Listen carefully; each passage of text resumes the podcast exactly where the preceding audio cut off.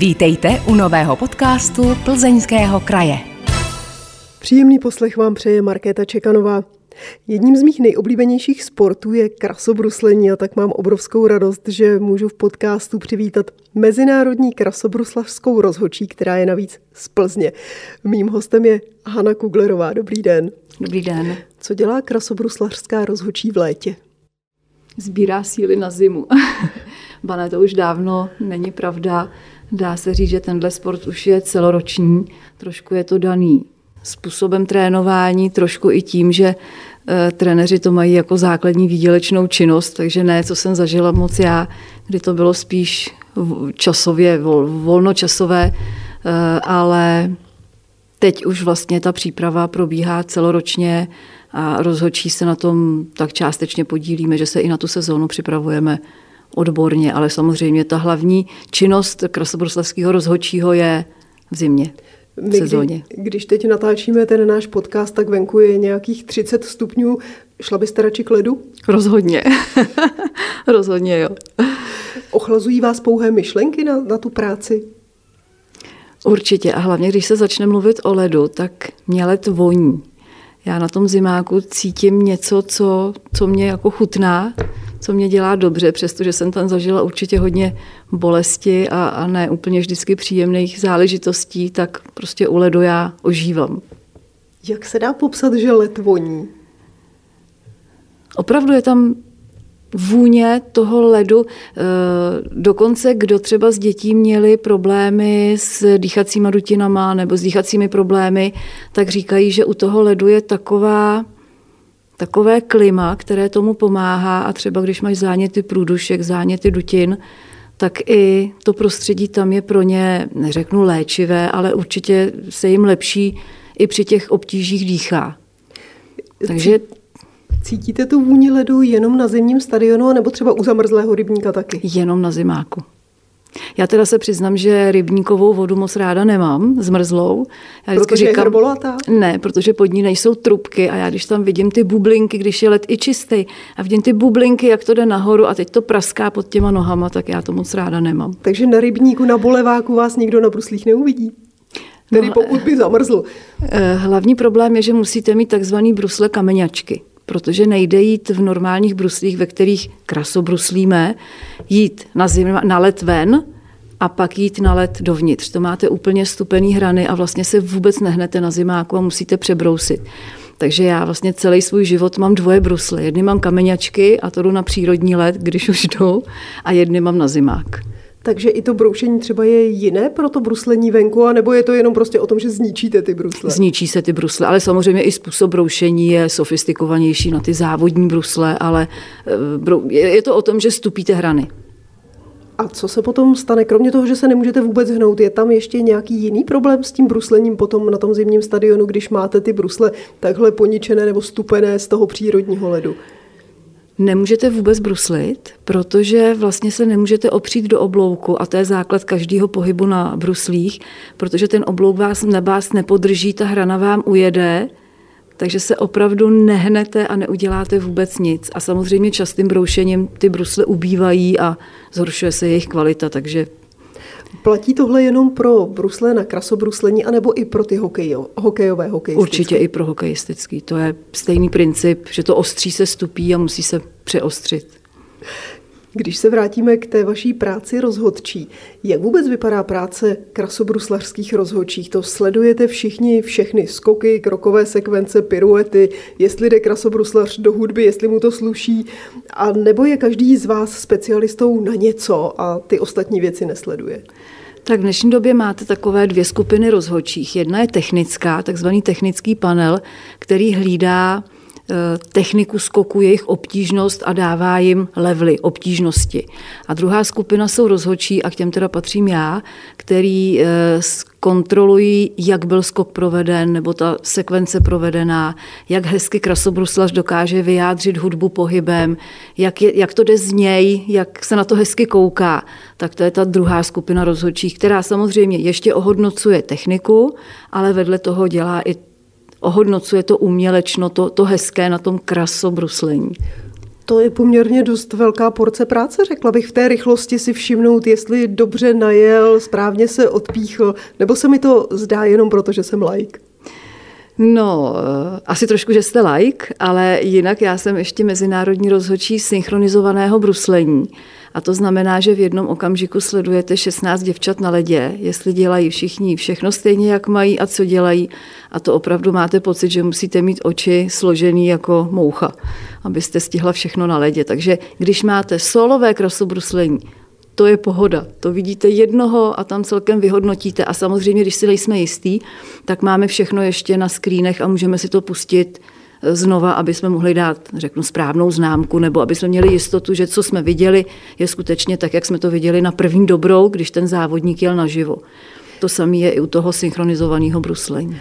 Máte na rozhodčí k dispozici nějaký třeba scénář, nebo co má vlastně ten závodník v plánu skákat, jaké figury tam má v plánu dělat a podle toho pozná, jestli jel všechno tak, jak si naplánoval, jak se to naučil, Protože let kdy při tom komentování krasobruslení můžeme slyšet, že měl skočit nějaký skok a místo toho dal jiný. Hmm. Takže z toho vycházím, hmm. že asi něco takového musí být. Je to povinná výbava závodníka, že před závody musí odevzdat takzvaný šít, kde je seznam prvků, které chce předvést, ale samozřejmě úplně se jich držet nemusí, ale pokud je něco předepsáno v tom programu, který jede, buď krátký program nebo volnou jízdu, tak ty prvky tam pak musí se skládat tak, aby tam bylo všechno, co má být ale my hodnotíme potom skutečně to, co předvedl a ne to, co plánoval, že předvede. Eliška Březinová nedávno v jednom rozhovoru řekla, vzhledem k tomu, že je to estetický sport, tak se rozhodčí určitě dívají i na to, jak člověk vypadá, jaké má šaty, jak je učesaný nebo namalovaný. Některým rozhodčím se ale naopak líbí někdo, kdo není tak namalovaný a nepřehání to. Takže jak důležitý je kostým a celkový vzhled krasobruslaře pro vás jako pro rozhodčí? Já bych řekla, že pro mě to musí být takový celkový komplex, aby když jede na Carmen, nebyla oblečená jako selka, aby to celkově vyjadřovalo to, co jede. A samozřejmě je fajn, když i typologicky ten závodník, eh, svýho času se dělala sranda, že jeden náš eh, taneční pár jel Carmen a on byl blondiáček, že to úplně jako do sebe nešlo, že je fajn, když se vybere hudba, která i typologicky k tomu dítěti nebo k tomu závodníku pasuje. Takže pro mě to je celý balík, který na mě musí dobře koukat z toho ledu, než že bych řekla, jestli je důležitý, že je hezky namalovaný a hezký oblečení, ale přitom se tam potácí a, a vlastně neví, co mu pouští za hudbu a jenom jede. Takže je to takový celkový umělecký dojem, komplex ze všeho. Dá se vůbec říct, že je hodnocení krasobruslení objektivní? Tou změnou hodnocení, kdy už nejsou ty šestky, které se tak jako mezi lidem hodně znají, tak teď je to hodně objektivní, ale zase to trošku vede k takové unifikaci projekt, pro těch programů, protože aby naskládali co nejvíc bodů těch levelů, tak vlastně všichni dělají tak trošičku to samé, aby tam ten level naskládali takže už to není hodně o tom uměleckém, o tom hezkém koukání na krasobruslení a je to hodně o té technice, takže eh, na úkor toho je ale mnohem objektivnější výsledek, protože třeba za mých mladých dob, aby závodník, který patřil na bednu, na první tři místa, tak když zajel opravdu hodně mizerně, tak skončil třeba maximálně šestý. Dneska klidně může skončit 20. protože opravdu on nemůže dostat ty body, protože prostě upadl a ten skok neproved. A nemůžeme se na to kouknout schovývavějš a nebo, nebo benevolentnějš. Prostě ten level tam opravdu nemůže být a ta srážka je potom i povinná i u těch rozhodčích. Jak velkou roli hraje pověst krasobruslaře? Že je to někdo třeba jako Jevení Pluščenko nebo podobné velké jméno? Já si troufnu říct, že teď už to tak velký, velký vliv nemá, protože, jak říkám, ten způsob odměňování, oceňování těmi rozhodčími je dneska hodně v takové objektivní poloze. Domnívám se, že ani nějaký eh, domlouvání rozhodčí, kdysi bývaly, kdysi, kdysi, kdysi takový kartely ostbloků a tak, eh, myslím si, že opravdu teď už tohle není. Možná jsem naivní a ale domnívám se, že už to není. Může rozhodování rozhodčího ovlivnit i výběr té hudby? Mně jo. Takže když je to pěkná, chytlavá, vaše oblíbená, tak to jsou body navíc? Tak eh, body navíc ne, ale samozřejmě na to koukáte, takže se vám to líbí a tím pádem už jenom ta známka za choreografii a interpretaci, jak to vyjadřuje, tak prostě mi to sedlo, líbí se mi to a tím už i tu známku dám pěknou. Co když ten krasobruslař jede na muziku, kterou jste někdy v mládí třeba jezdila vy? Jak se na to pak díváte? Stalo se vám to někdy? Mnohokrát, protože ty hudby na tom ledě hlavně dřív se hodně opakovaly, protože bylo dost těžký sestřihat a připravit hezký program, takže se to dědilo i se šatama generačně. Dneska v podstatě taky. A musím říct, že je fajn třeba, když i já jako trenérka, když jsem někomu skládala hudbu, tak vždycky říkám, hele, a to jsem skládala pro Pavlu a to bylo takhle, takhle. A docela, docela je to takový pro mě i nostalgický, když slyšíme ty melodie a říkáme si, jo, tak to jsme slyšeli na ledě už asi 50krát, tohle jenom 30krát. Počkejte, takže ono se dá zdědit kompletně celé vystoupení, muzika, šaty i ta choreografie? Přesně tak. Přesně Odkazuje tak. se to z generace na generaci? Tak ano, není to úplně pravidlem, ale bývá to. Ale to krasobruslení se přeci vyvíjí, objevují se nové skoky, nové sekvence, nová náročnost, něco už se nejezdí, takže to se třeba nahrazuje něčím jiným?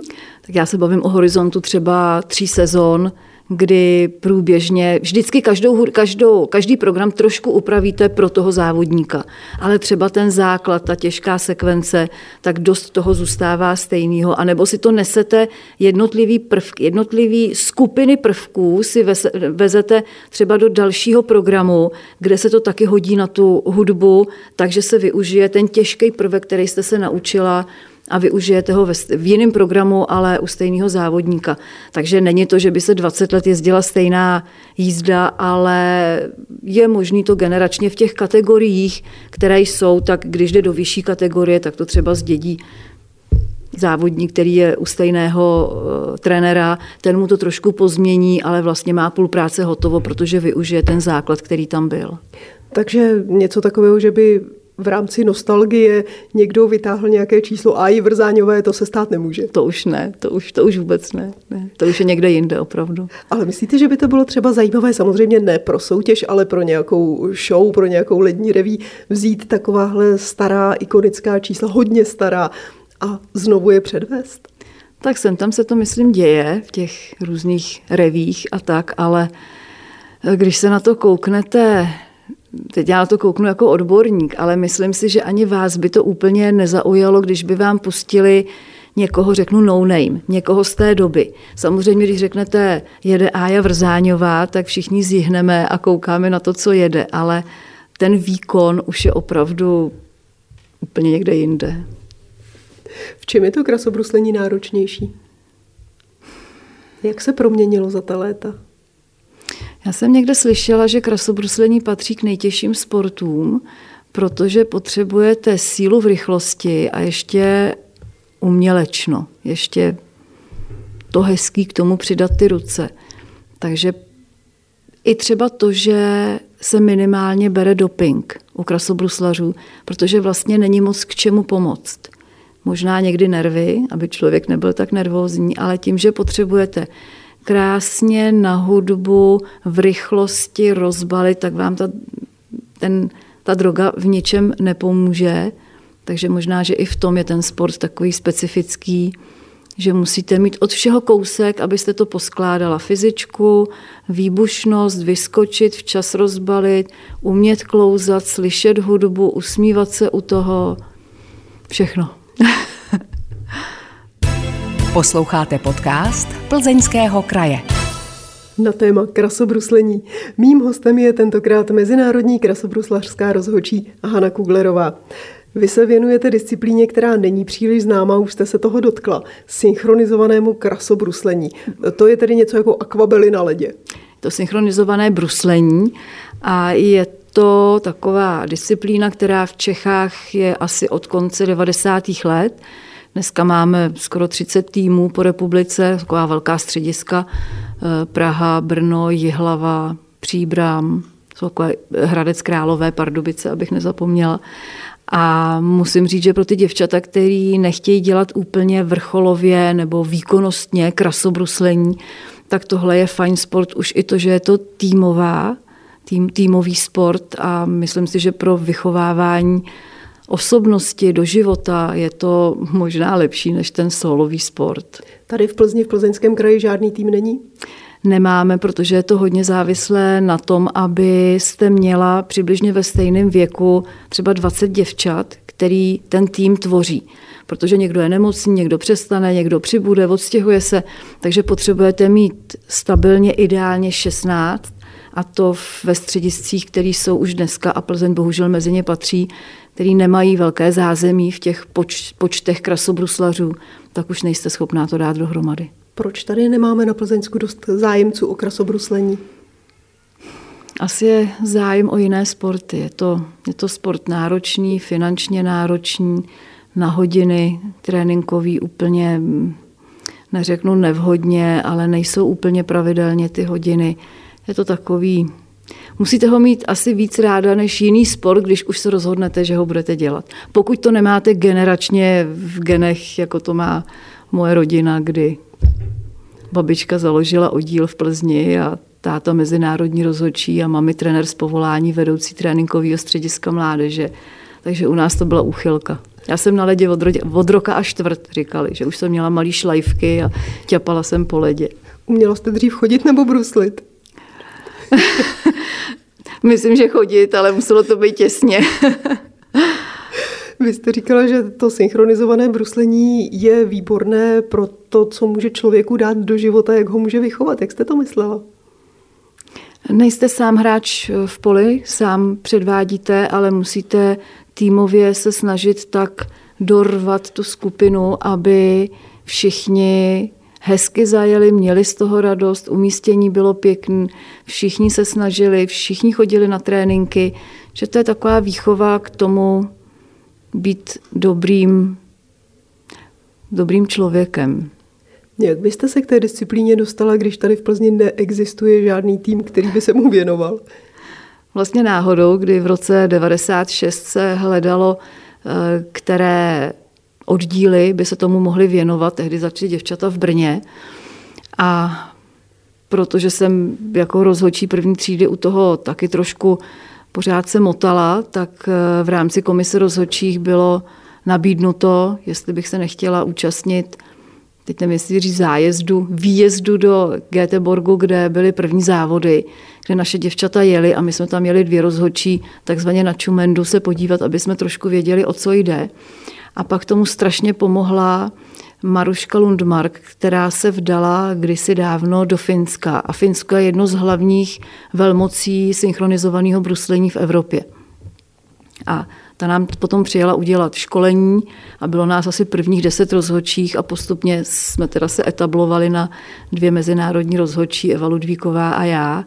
Eva už dneska není aktivní, ale zase máme druhé dvě rozhodčí, Markétu Horklovou, Ivetu Jonášovou, takže pokračujeme.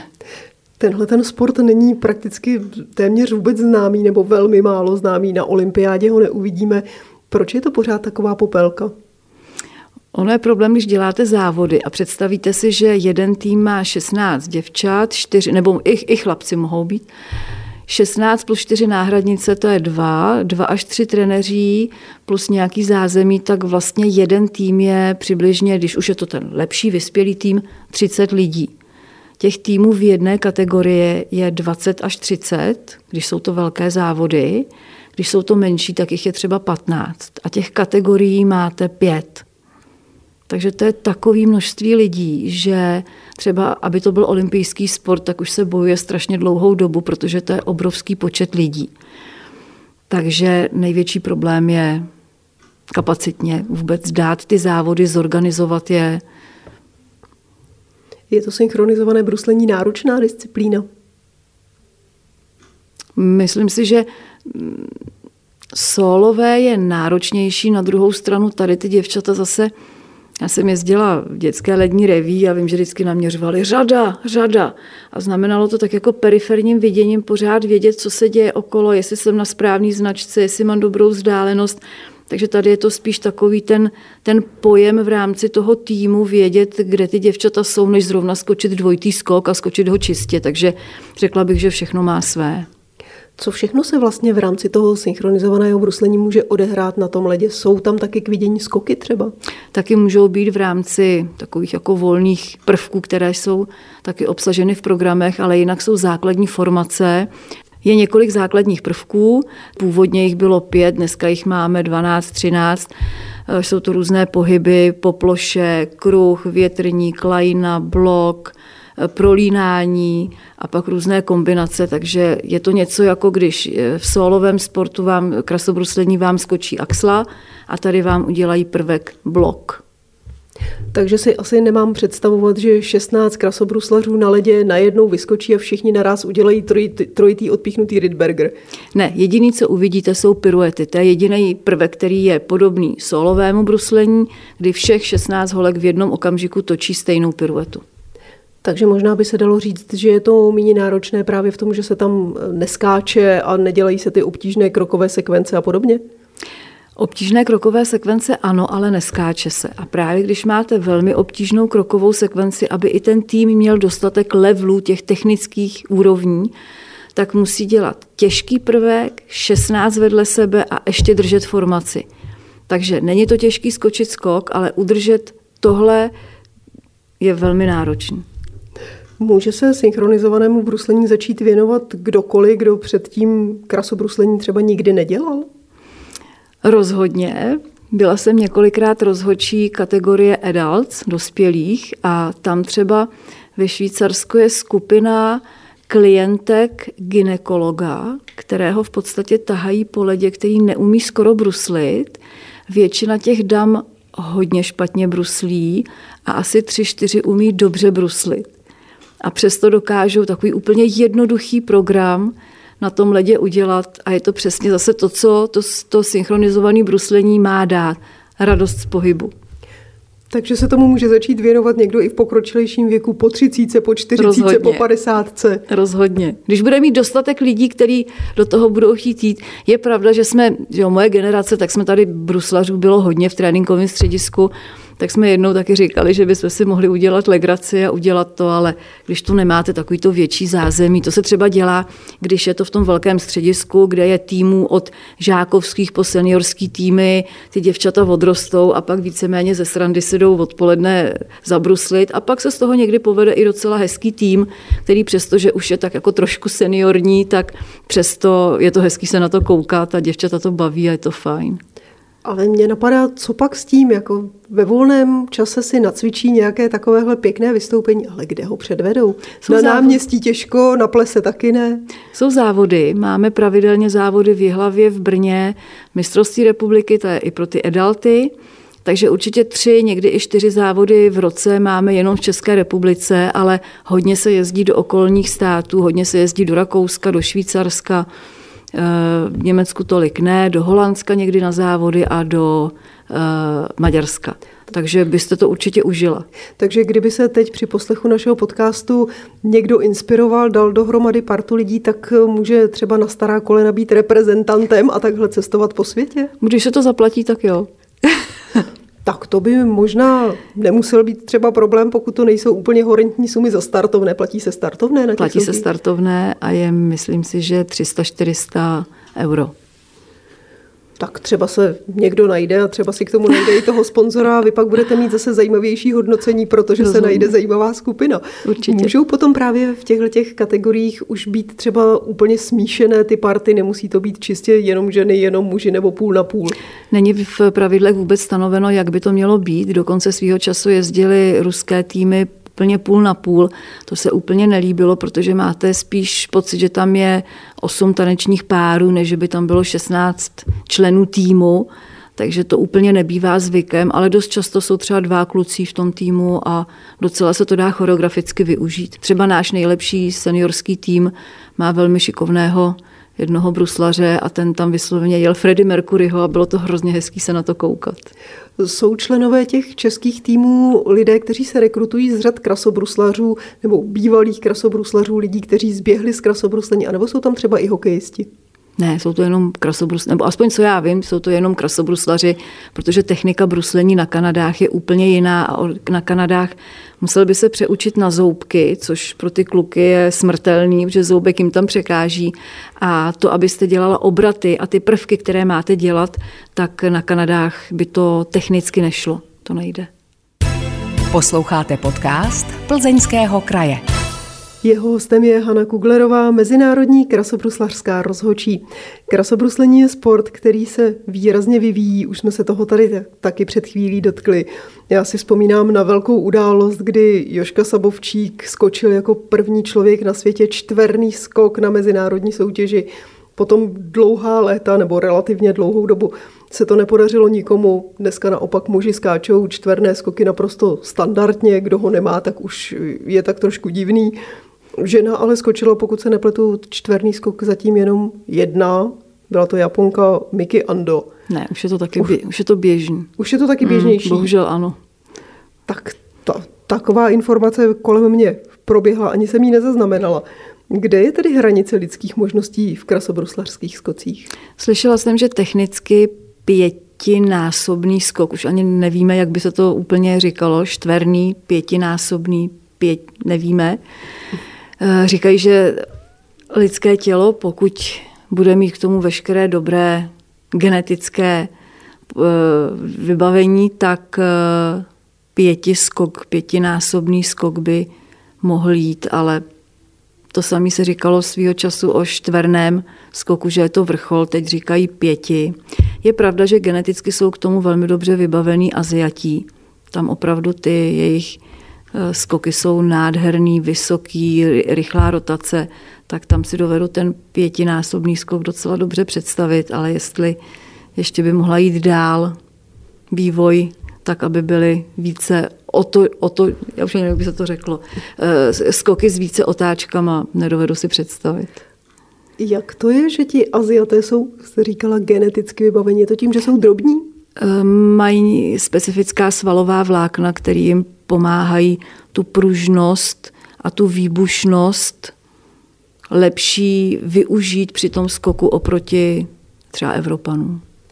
Co k tomu vlastně člověk potřebuje, aby ten skok udělal dobře a aby se otočil hodněkrát? Já když jsem se připravovala na tenhle rozhovor, tak jsem našla nějaké články právě s touhletou tematikou a hodně se tam rozebíralo, že se vlastně překonává přetížení jako pilot v letadle třeba. To nevím, já jsem dost často přetížení měla směrem zadkem k ledu. Eh, eh, taková jedna významná trenérka česká říkala, že neexistuje dítě, který se nenaučí dvojitý skok, jenom záleží, kolikrát musí předtím upadnout. Takže se dá říct, že taková ta základní, ty dvojitý skoky se opravdu při nějaké velké píli a velkým drillu dá naučit úplně u každého závodníka, ale to, aby to bylo hezký a rychlý, znamená, že musíte umět bruslit, to znamená oblouky, aby vás ta hrana uměla vyhodit do skoku.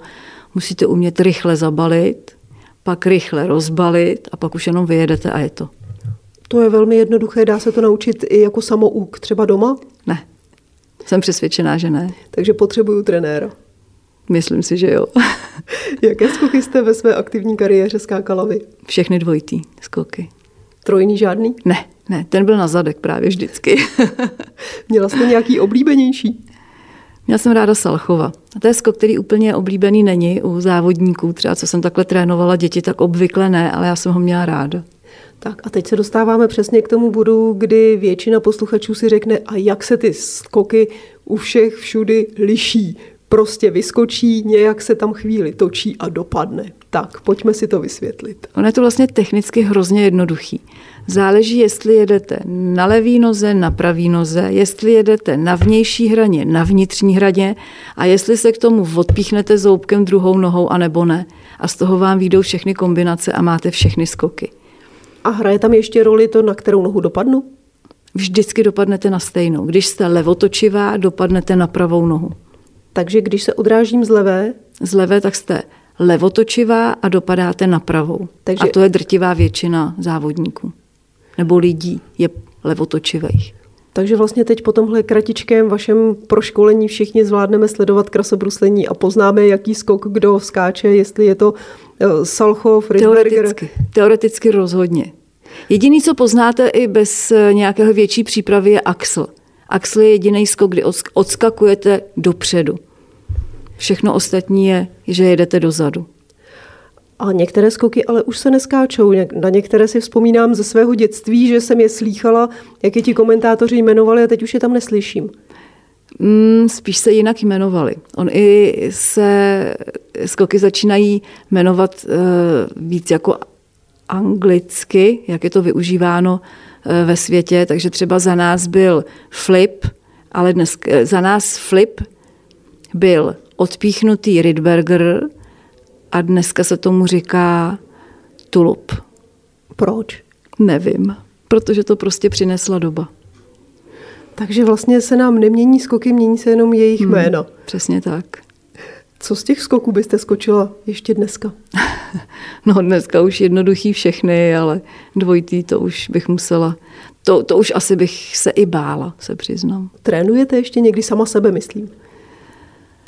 No, Teď jsem měla tři sezóny takový přitrénovávání jedné holčiny, která končila, ale díky covidu to končení se protahlo na tři roky, takže jsem tam docela ráda tři roky chodila jednou, dvakrát, třikrát týdně trénovat, tak to jsem si vždycky třeba tak objela kolem mantinelu a to úplně cítíte, jak postupně se do toho trošku zase dostáváte, jak víte, co je to být v hraně, abyste jela, ale ten, ten drill, který jsem mývala, abych znovu dostala do sebe a mohla jet, to už si myslím, že už by mi ani tělo nedovolilo.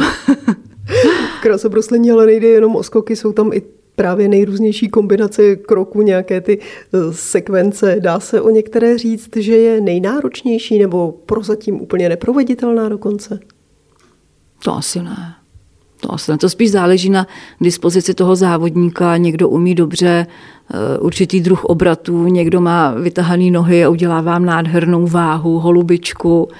To spíš záleží na dispozici toho, toho závodníka. Kdo je pro vás osobně nejlepší krasobruslař všech dob? Ježíš, to jste mě docela zaskočila.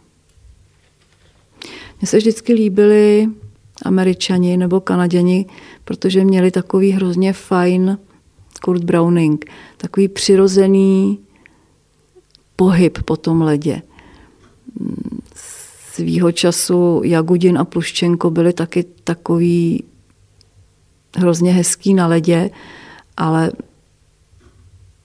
Jagudin byl třeba jeden z mála takový opravdu muskej na tom ledě.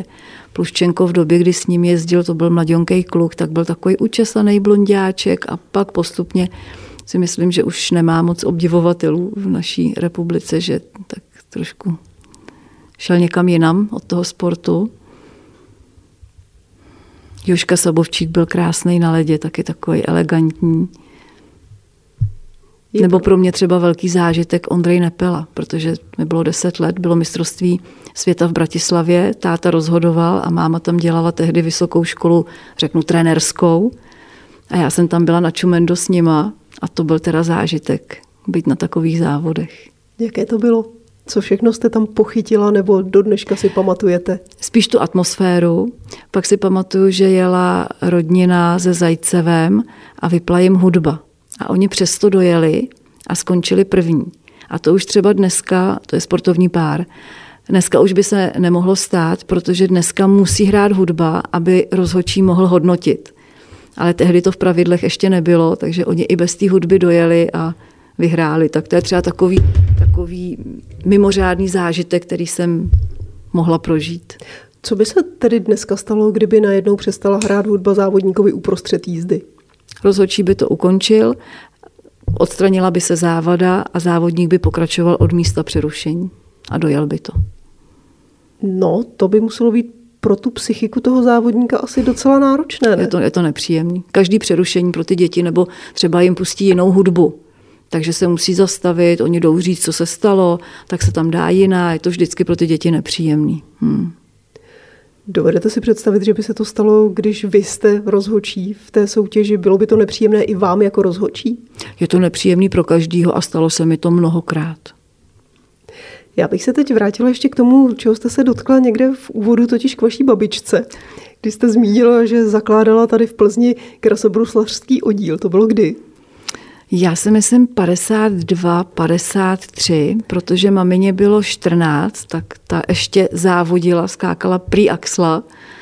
Ale můj táta, který taky u ledu byl, tak ten už hrál jenom klauna, protože už se pořádně nenaučil bruslit, ale vlastně u toho zůstali dá se říct, že do smrti. Máte nějaké rodinné památky, které připomínají ty začátky, tu babičinu aktivitu v tomhle? Máme fotky, máme fotky a jako dítě jsem milovala dva kufry oblečení, který zůstalo po té reví, kterou babi, babi vlastně, aby ten oddíl si vydělal, tak skládala krátký reví a jezdili po vystoupeních, takže vedle závodní přípravy měli i tu revuální a z toho zbylo dva kufry oblečení a to jsme jako holky si vždycky strašně rádi hráli, nebo jako děti, oblíkali jsme se do toho, takže to je taková vzpomínka pro mě na tu babi, reví a začátek bruslí. Proč vlastně v České republice nemáme dost krasobruslařů? Já mám pocit, že je jich vlastně pořád hrozně malinko. Ta česká nebo dříve československá stopa ve světovém krasobruslení není příliš výrazná. Já když jsem v 16 skončila, tak jsme měli tehdy nebo v té době 70. 80. leta, když jste dělala konkurs na děti, které chtějí jít do oddílu, tak jich přišlo 150, vy jste jich chtěla vzít třeba 10 a teď jste si vybírala, tak fajn, dítě je šikovný, tak to berem, tak ještě jak pak vypadají rodiče. Jo, vypadají docela dobře, geneticky by to mohlo klapnout, tak my tu vaší Aničku vezmeme. A dneska je to o tom, že kdo je vůbec ochoten na ty brusle začít chodit, tak je vlastně všechny děti bereme. A to si myslím, že je tak trošku trend v té republice, že děti se nechtějí hýbat, mají mnohem větší možnost, jak využít volný čas. Rodiče nemají tolik volného času, aby ty děti s těma bruslema vodili a vozili na zimáky. A trošku si myslím, že ta výchova, která byla, ta, že to je komunistická, je to, je to špatně, ale ta výchova, která byla oddíly, tréninkový střediska mládeže a střediska vrcholového sportu, tak hlavně ty tréninkové střediska mládeže, z těch se etablovali ty vrcholoví sportovci. A to je teď, co se začíná s akademiemi a to snad povede k tomu, že to bude lepší a bude víc dětí mít možnost tím sportem se zabývat, i když třeba ta rodina, to zázemí z té rodiny nemá tak ideální. A pak možná bude i víc těch krasobruslařů a bude větší základna, ze které můžete vypěstovat toho šikovného mistra. Vy jste se už dotkl i té časové náročnosti. Já si vzpomínám z mého dětství, nebo alespoň tak se to říkalo, že krasobruslaři trénují strašně brzy ráno před hokejisty, ještě na tom zimním stadionu třeba od 6 hodin ráno. Od půl šestý. Eh, já od svých devíti, desíti do těch sedmnácti jsme měli téměř pravidelně. Pondělí, středa od půl šestý do sedmi ráno povinnou a odpoledne 15.30 až 17.20 každý den trénink. V sobotu byl trénink ráno a v neděli večer, tak aby aspoň nějaká mohlo se jet, kdo měl chatu, tak odjet někam pryč. Ale vlastně takovýhle režim jsme měli od září do dubna, kdy jsme takhle byli na ledě. Plus k tomu ještě třeba nějaká pohybová průprava, balet nebo něco Měli takového? jsme balet pravidelně a pak, když byla suchá příprava, to byl ten duben, květen, červen, červenec volno, a pak celý srpen soustředění, týden suchá na Šumavě a pak jsme byli čtyři týdny na soustředění třífázově tady v Plzni, většinou v Plzni, to bylo to tréninkové středisko mládeže, tak jsme měli, když byla suchá příprava, pondělí, středa, eh, tělocvičná, úterý, čtvrtek, hřiště, na Iris jsme chodili ještě, a v pátek jsme chodili na volný plavání. A to musím říct, když mě před lety bylo prohlídka za město přes společnost Amadeus, která vlastní dneska lázně, tak jsem tam chodila a z nostalgií jsem vzpomínala, jak jsem tam chodila jako holka plavat, jak jsme si pak dali topinku s tím míchaným vajíčkem v tom bufáči. Jak vypadala ta vaše suchá příprava? Běhalo se hodně postupně přenášená. podporovala se síla v rychlosti. Takže fyzička obecně a pak výskoky, orientace na trampolíně. Je krasobruslení drahý sport, nákladný pro rodiče? Obávám se, že ano. Protože my třeba jsme měli kdysi všechno hrazený a, rozhoď, a trenéři byli přes jednotu a nebo zadarmo, protože co mě měli dělat odpoledne, tak kdo se chtěl věnovat mládeži, tak to bylo i zadarmo nebo s nějakými malými benefity. Dneska veškerý závody, všechno si platí sami. Rodiče, žádná doprava, žádný ubytování. Trenéra si v podstatě platí taky sami. Na let trošku se dostává dotace, je to už, se to trošku jako zlepšuje, že ta podpora je, i cena toho ledu není zase až tak horentní. Teď uvidíme, co bude, trošku z toho máme obavy, ale pořád pro ty rodiče jsou to jednotky tisíců měsíčně, když to dítě má opravdu jezdit. Takže to je možná taky jeden z důvodů, proč těch krasobruslařů není tolik. Přesně tak. Když by se vás přeci jen nějaký rodič zeptal, jestli má dát své dítě na krasobruslení, co byste mu řekla? Že rozhodně ano, protože minimálně v tom věku, kdy ty holčičky začnou přemýšlet o tom, že si můžou i namalovat tu pusinku, vzít si ty šatičky a jdou se projet na ten, na ten let, tak si myslím, že hlavně pro holky, že to je hezký sport, že to je průprava do všeho, eh, do všech ostatních sportů, asi ne zrovna házenou, ale to zase beru, že když mám tu holčičku a chci, aby ta holčička nějak hezky jezdila a vypadala, takže to krasobruslení k těm holkám sluší. U těch kluků taky je to hezký, když jezdí po ledě, ale rozumím tomu, že ty táhne víc asi fotbal, hokej, ale rozhodně holčičku bych doporučila, aby zkusili. Hostem podcastu Plzeňského kraje byla tentokrát mezinárodní krasobruslařská rozhočí Hanna Kuglerová. Já vám moc děkuji, že jste si na nás našla čas. Děkuji. Vážení posluchači, znáte ve svém okolí někoho podobně zajímavého se zajímavými příběhy, zkušenostmi, kdo by měl u nás podcastu usednout k mikrofonu a vyprávět? Dejte nám o něm vědět na adresu podcasty zavináč plzeňský kraj.cz. Na vaše e-maily se těší Markéta Čekanová. Díky za to, že jste poslouchali tento podcast. Připomínáme, že všechny podcasty Plzeňského kraje najdete také na stránkách Plzeňského kraje www.plzeňský-kraj.cz, na krajském Facebooku, YouTube nebo v Spotify, Apple podcastech a podcastech Google. Aby vám neutekly další díly, nezapomeňte nás sledovat nebo si přihlásit odběr, ať už nás sledujete nebo posloucháte kdekoliv. Těšíme se v příštím dílu naslyšenou.